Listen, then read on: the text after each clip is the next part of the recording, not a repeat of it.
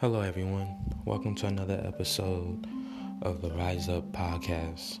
I just want to thank you all for taking the time out to connect with me, and thank you for allowing me to connect with you. Um,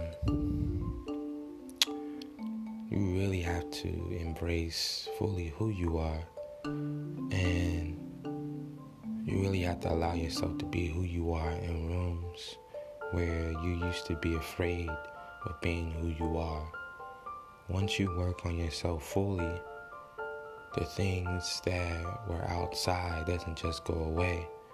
Certain people that was in your life don't just go away. Once you start cleaning up shop and letting people go and allowing yourself to manifest uh, the right people around you, you have to first manifest. And by manifesting, meaning you first have to really treat yourself the way you want a friend to treat you.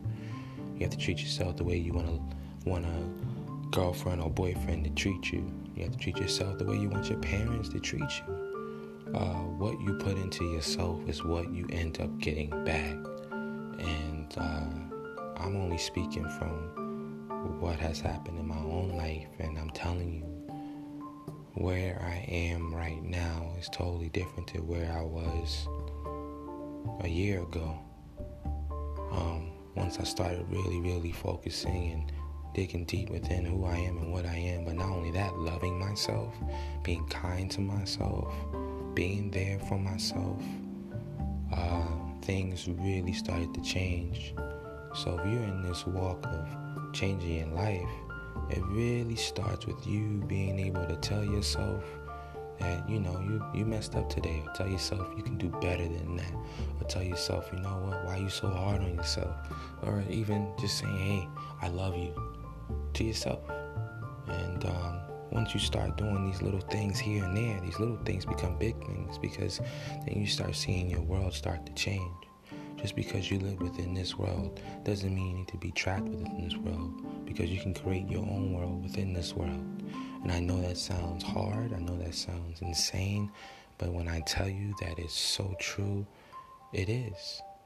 I'm only telling you what I've done in my own life. I'm only telling you what has shifted things in my life.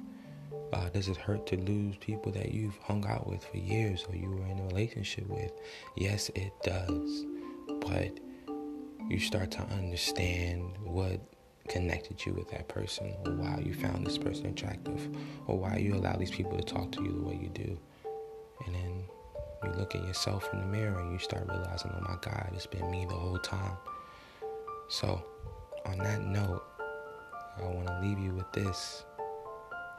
Yesterday is yesterday, today is today, but every day that you open your eyes, you get another chance to change your life. So do it.